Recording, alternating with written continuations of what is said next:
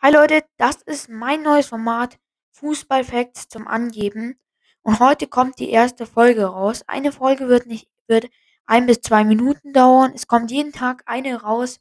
Und nein, es ist keine normale Folge. Es ist ein Bonus. Und diese werde ich immer allein machen, damit ihr jeden Tag versorgt seid. Also viel Spaß mit der ersten Folge. Fakt Nummer eins: In der österreichischen Nationalmannschaft spielen mehr Bundesligaspieler als in der deutschen. Ne-, Nationalmannschaft. In der österreichischen Nationalmannschaft spielen nämlich 20 Bundesligaspieler und in der deutschen 17.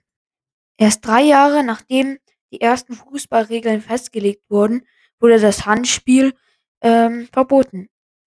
Es gibt nur acht Nationalmannschaften, die die WM je gewinnen konnten.